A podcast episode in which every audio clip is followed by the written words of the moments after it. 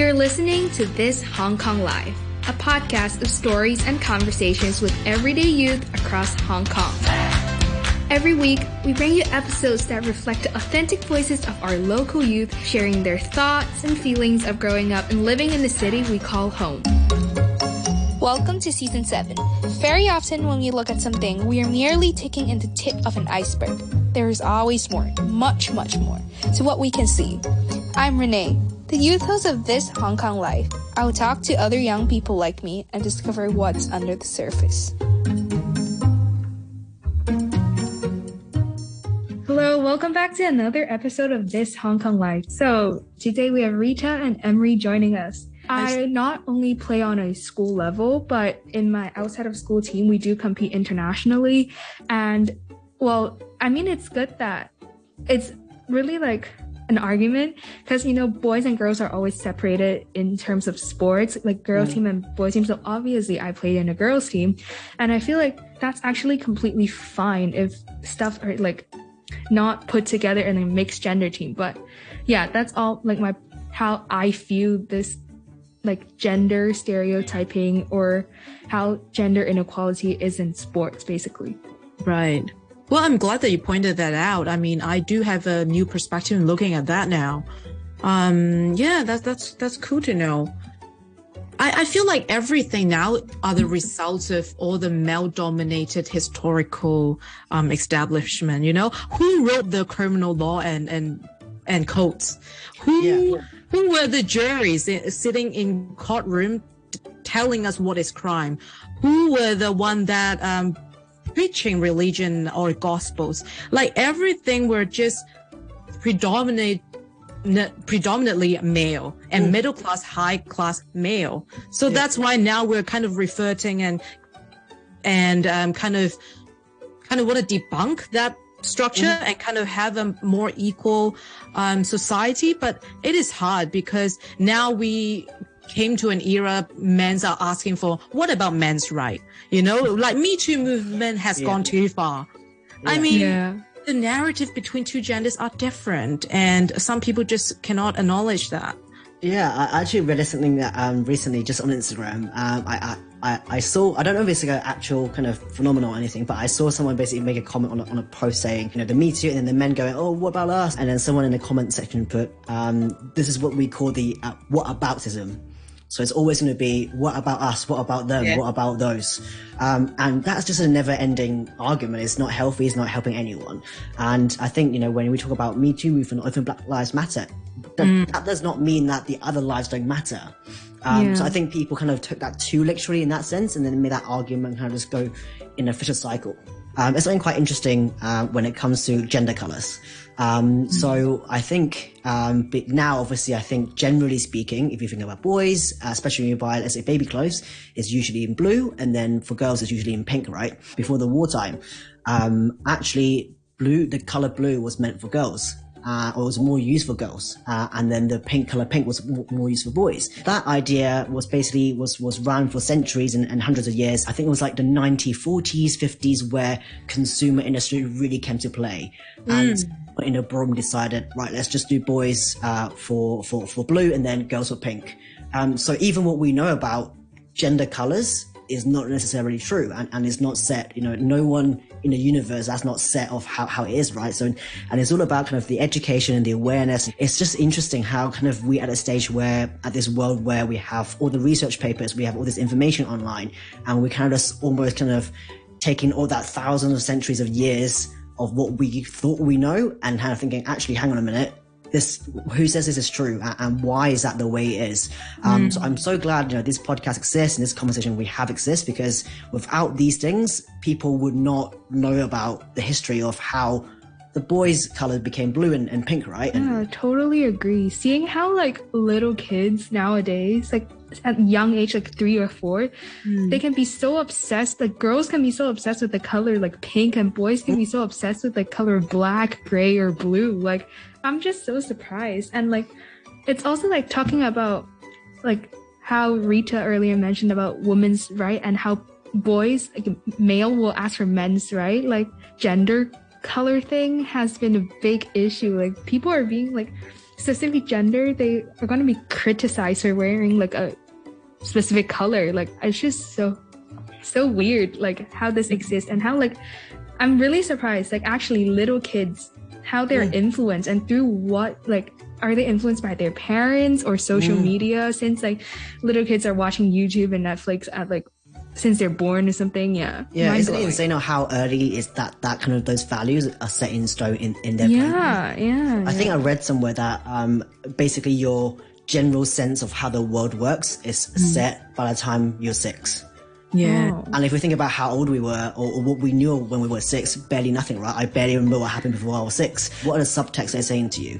100%. And all of that goes into your head and, and it really solid um and, and it really ingrains in your values. And that ultimately dictates how you treat others other people. When you're in school making those jokes and when you're at work making those jokes that you think is you know, in, not not inappropriate, but actually it, it, it is quite harmful, and it's come from a place from subtext and, and subcontext that we see before we were six from random strangers. We see in shops and in 7-Elevens, and and it is quite scary. Yeah, oh, great that you mentioned about parenting and like early childhood conditioning like I could still hear a lot of parents saying that why are you crying? You're a boy. And mm. why are why are you running like a girl? Why are you screaming like a girl? Like these kind of stereotypes just constrain the growth of the children and kind of limit them to boys doing that, girls doing that. Mm. And it's very hard to get that awareness to be woken and unlearn all these learnings yeah. later yeah. on. So I think the whole topic about gender empowerment and what can we do to support women and all that kind of mm. stuff, I mm. think really it starts with the very basics. Uh, kind of, I think we're kind of going too far ahead almost. Kind of, we had to kind of dial back and go from, okay, what does even gender mean? And, mm what are gender roles and what are gender norms? Because without really understanding what we think we understand from that part first, it's very difficult to talk about gender empowerment because you don't understand. I think the world has changed. Uh, I think there's definitely more and more awareness and, and less compared to, let's say, when we were growing up, Rita, um, compared yeah. to the world. Um, but I think there's still obviously still a huge stigma of what a boy should do, what a girl should do. Oh. Uh, but I'm glad at least people are at least talking about it. Um, mm. in Hong Kong, I do see maybe doesn't, um, there's still quite a lot of stigma around these kind of topics. Uh, mm. but I think, um, more and more TVs and more and more um, commercials, we're slightly seeing a slight different when it comes to tone. Um, yeah. I think all of this stuff just takes time and, and, and essentially we are changing culture um, and, and culture just takes a long time sometimes. Yeah, I, am just also very glad to observe that these kind of things have slowly seeped into the public's consciousness. So when we're having this kind of conversation more and more and feel at ease in bringing that up, I think that's how social change gonna embark, you know? Mm-hmm. And yeah, Emery, are you comfortable talking about how you have been um, through the two worlds and how do you feel and what's your journey on that? Yeah, yeah. So I think uh, maybe a bit of context for for um, for the uh, people who are listening at home. Um, so I'm trans. Um, so I was born female and and uh, transitioned um, to male. Um, so you know, it's funny actually having that kind of both perspective. Um, more so when I was younger and I, I living as a girl. Um, I also went to an all-girls school in the UK, um, so that gave me even more of an insight of what it meant to be, let's say, quote unquote, a girl. Uh, and now in a workplace, when you're an adult, quote unquote, what it means to be a man. Um, now, of course, this could be a lot of very different reasons, and it could be in my head, or it could be, you know, any of those things. But I really truly see what we call male privilege. Mm. And it's nothing that has been like drastically changing my life, but it's just, I just notice the way people speak to me. Um, mm. They look at you in the eye more directly. Um, when I'm out with my girlfriend, they tend to look at me more and speak to me as a, as kind of under the quote unquote leader of, of the, or the mm. speaker of the two of us. Um, and, you know, I think also as well, even in business meetings and, and, and work meetings, people generally don't question you as much. Don't, you know, they, they are, they take everything you say at face value. Whereas mm. even a couple of years ago, before I, I made this transition medically, um, it was still kind of, you know, you felt like you had to win people over more. You had to kind of justify everything you do. Um, so I do really see a huge difference in terms of the, how I present um, now as an adult, as a man. People do really treat you differently. So I do think men in general also need to recognize that. At the same time, the little subtle kind of uh, doubt women face every single day in their work, um, every single day when they even go for shopping or, or whatever it may be. Um, it's really hard to recognize that unless you've lived through that. So I think men in general need to do a better job of listening um, and really believing 100% of what women are saying. Because I think men do probably generally believe, yes, there is a difference and you get treated differently, but I don't think they for sure 100% understand it, the depth of how far mm. it goes. What do you guys think about, you know, do you guys have, do you guys talk about these things with your kind of male friends or, or your partners or anyone in your life? And, and do they see that difference? Yeah. Yeah, yeah we do. Yeah, Renee, go ahead. Yeah, so actually, um, just talking about friendship, my guy best friend, he's actually bisexual and he he has always struggled with what men a man should do and what mm. women should do. Like we constantly talk about this. He has mentioned that he's not always comfortable with what like his parents are telling him what he should do as a boy, especially mm. in like Asian culture, you know? Like mm. I feel like gender stereotyping is more it's like even more significant in Asian culture comparing like East Asian culture comparing to like the Western culture, I, I guess. Yeah. So, yeah, that's all I have to say. Mm. It's interesting you say that about kind of what a man should be or how they should act. You know, I do yeah. also find myself sometimes thinking about, oh my god, no, I, I should be more like this because now I'm a man. Um, and I little think it's the like term this. masculine, like Exactly. Yeah. yeah. And so I think it does, you know, no matter how quote unquote how woke you are, how much you're aware of these things, it's very easy to also fall in these traps. I should be more confident because I'm a man, for example. Um, it shouldn't be about what gender you are, it shouldn't be about your background, it should be just about who you are as a human. Um, mm. it's probably quite a different kind of concept uh, as compared to what we've been told when we were in school when we was a kid. Uh, but I think it has to start from that place before you bring gender into it before you bring your background into it. Yeah, that reminds me of a research that I had been doing. Um, with one of the universities, uh, uh, one of the universities in Hong Kong, and it's just talking about how men has poorer mental health because of mm-hmm. all the because of all the toxic masculinity that they embrace. Like they have to be self-reliant. They don't want to seek help. Mm-hmm. They have to be the leader of the family. So when they lost their job, they their identity just shattered, and they have to do a lot. They have a lot of burden on themselves because because of all the society societal labels. Mm-hmm. And that is why we are hoping that the social work discipline could lead the um, local organizations to have like kind of gender specific um, mental service because mm-hmm. a lot of services are kind of I, I, don't know whether it's like a historical thing that mental issues were associated with female and that's why how that how their program are engineered mm-hmm. and now they are not catering to males needs because men do not like to sit together tell you my problem and share my emotions they mm. just need that support and they want to do it themselves so you just have a step to step guideline goal oriented program and they would be really comfortable with that kind of support yeah, so yeah. so yeah I, I, just really want to know uh, what kind of local organizations or NGOs um, are doing right now in this uh, in this regard, and what are their directions in gender empowerment and stuff like that? I love the idea of actually having like a, a, a, me, a kind of mental health kind of uh, I guess um, community for men. Mm. Um, I know, obviously, like you mentioned, a lot of them is a bit more tailor made for women.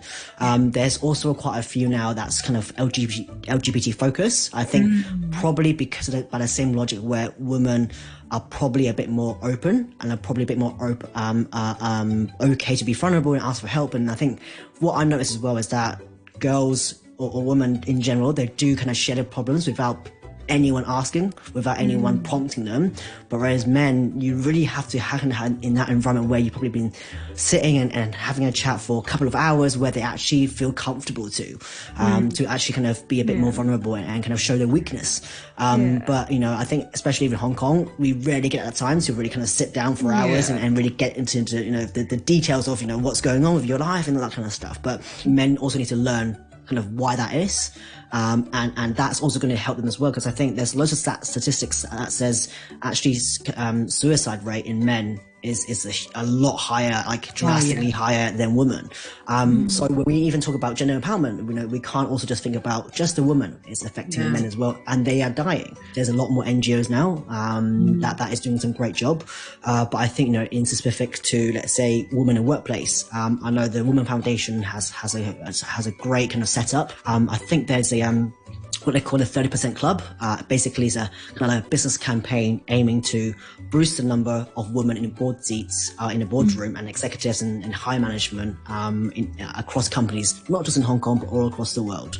And that goes back to the whole kind of cultural belief or, or kind of societal belief where women should be, you know, after they get married, they should stay at home and, and take care of yeah. um, take care of the babies and that kind of stuff.